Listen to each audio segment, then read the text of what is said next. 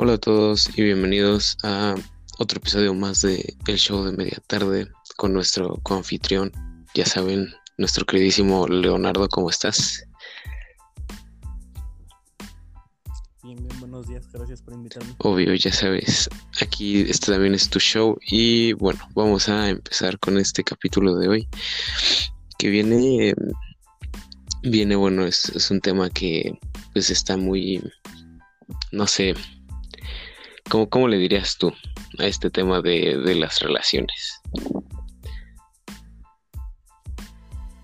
Pues básicamente es un tema complicado para, para describir, puesto que cada quien lo vive de distinta manera, pero le vamos a tratar de dar una solución el día de hoy. Y pues más en la adolescencia, ¿no? Bueno, supongo que para los adolescentes, los jóvenes, se les hace algo más no sé, yo, yo he visto que, que, ahorita ya lo toman como algo muy, muy a la ligera, ¿no? No sé, desde mi punto de vista.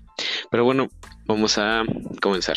Vamos a hablar de las relaciones, sus derivados y las problemáticas de esta, porque, y bueno, como es un tema bastante extenso, vamos a hacer dos, dos episodios de, este mismo tema. Así que recuerden escuchar los, los dos para que le puedan entender.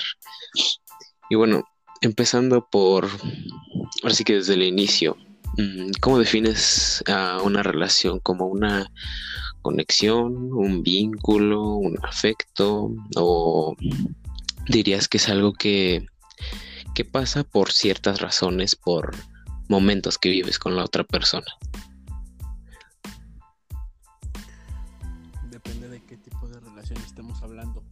Puesto que hay derivadas. En su caso, una relación de trabajo es un vínculo que tú tienes al estar en un mismo campo laboral.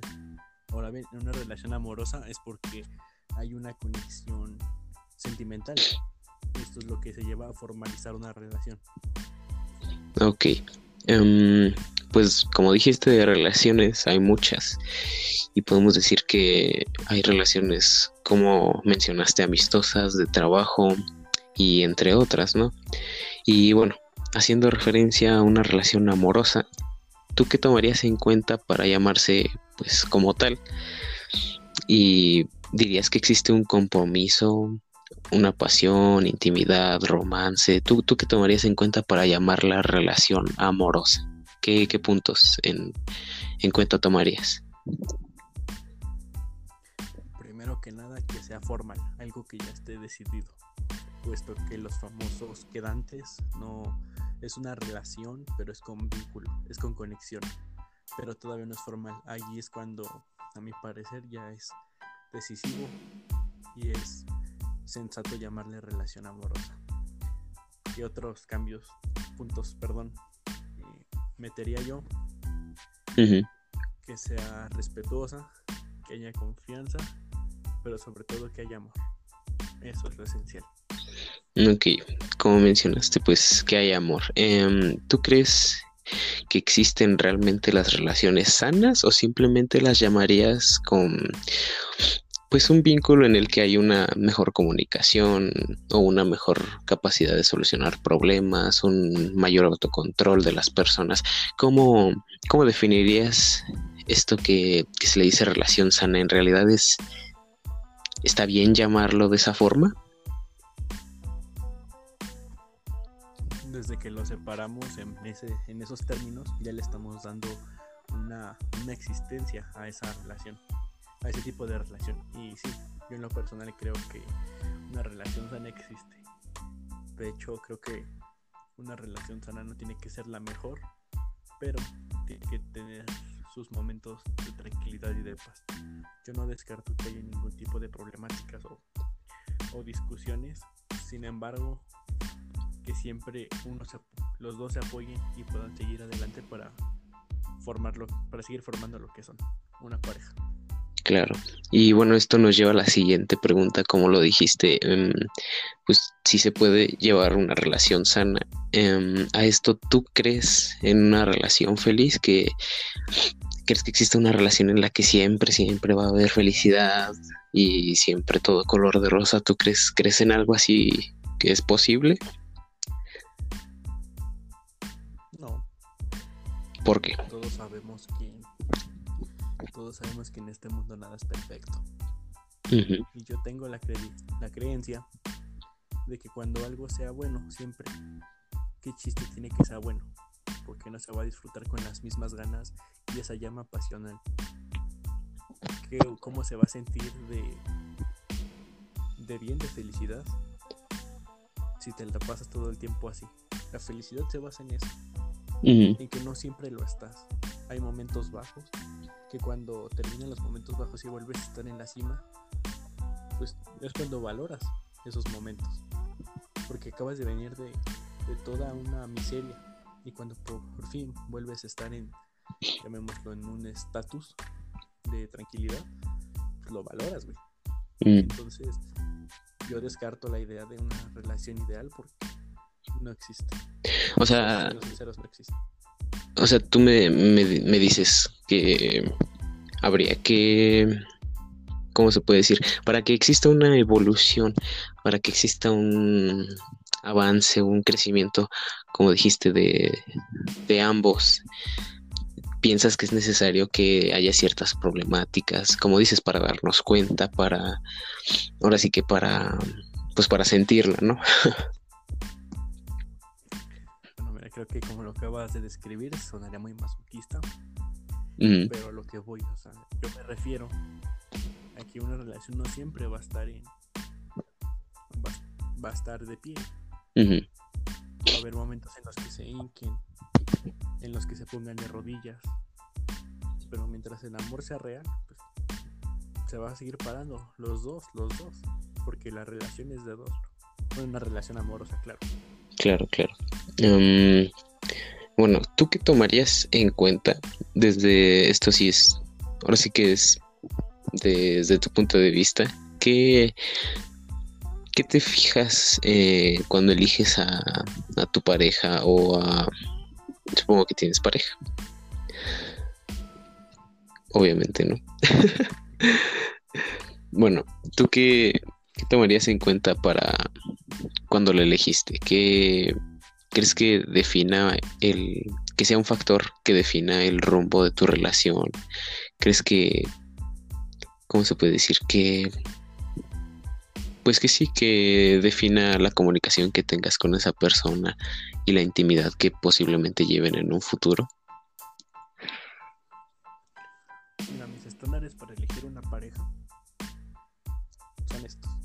Primeramente, me tiene que gustar físicamente. Algo clave. Porque desde ahí empieza uno, desde la atracción física. Luego, me tiene que gustar como es esa persona tiene que estar segura de qué es lo que quiere.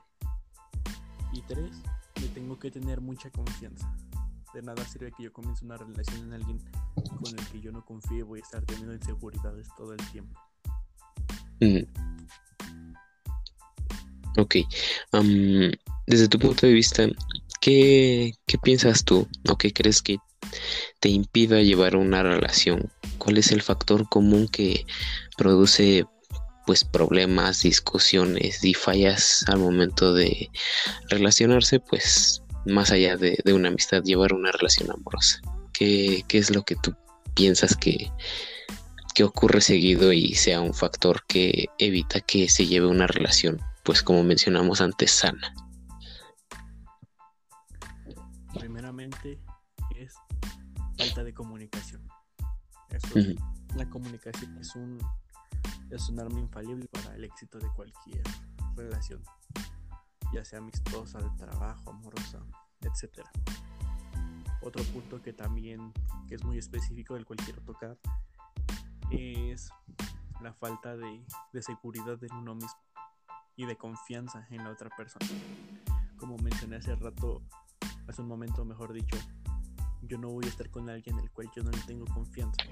Y eso es un consejo que que quiero dar a todo el mundo, sea niño, adolescente, puberto, adulto, joven, lo que sea. ¿Qué, vas a hacer con alguien que no le tienes confianza? A eso se le llama... No, no tengo idea de cómo se le llama específicamente, pero nada más quieres estar con alguien para llenar un vacío interno que tú tienes. Para que alguien te dé el afecto que tú no te das.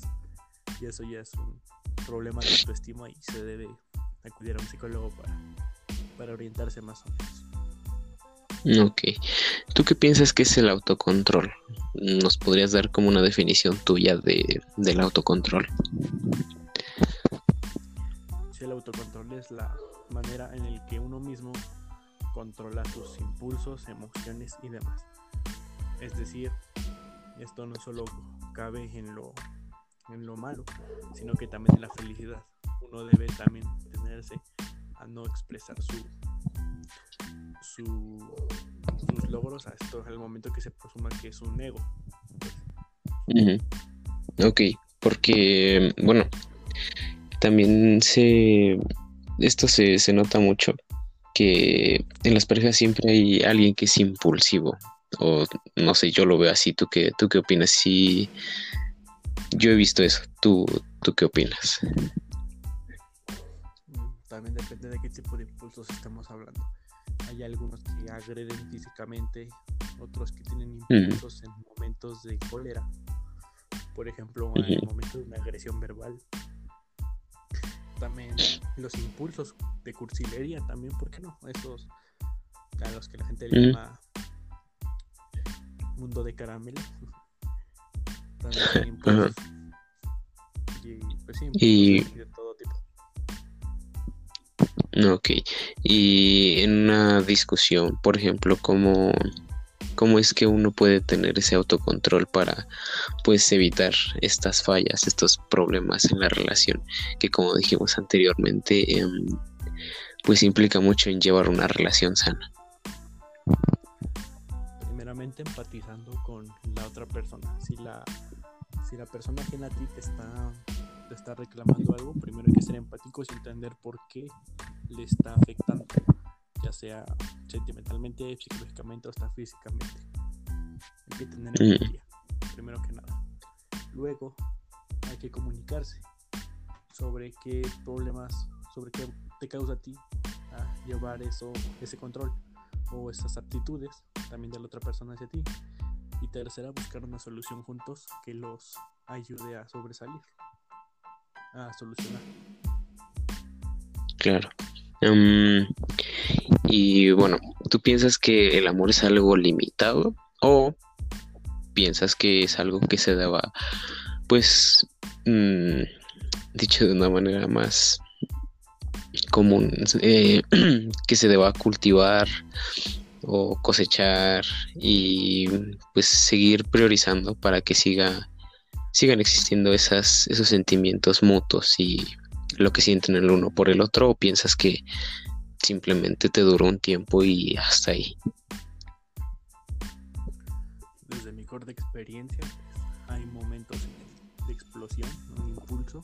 Ahora sí, esto es un impulso de amor, en el cual explotan las emociones, te encariñas con una persona, hasta incluso llegas a hacerte dependiente de ella. Grave error, por cierto. Que tenga un límite, pues no, una fecha de final jamás va a tener. O quizás sí, pero tú nunca la pones. El mismo tiempo te va dando la razón o te lo va quitando. Ya no es algo que algo decida. Que alguien decida. Claro.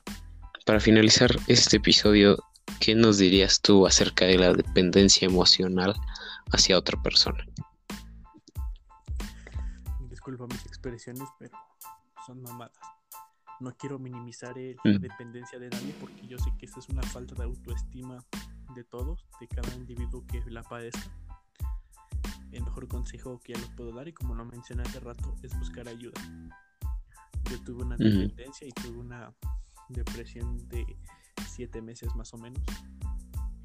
Afortunadamente llegó una persona, la cual ahora mismo es mi pareja, con la cual llevo ya un año de relación y aquí es el punto en el que yo, yo siempre digo que la, después de la tormenta llega la calma. Y afortunadamente esta calma ya me duró más que el sufrimiento. Que echenle ganas. Eso es todo. Eso es todo, hermano. Y bueno, les recuerdo que pueden escuchar la segunda parte donde vamos a continuar hablando de todo esto, estos temas que pues puede que les interesen. Y eso sería todo por hoy. Gracias, mi compañero. Muchas gracias y recuerden escuchar el segundo capítulo. Esto fue el show de media tarde. Y hasta la próxima. Hasta luego, bye.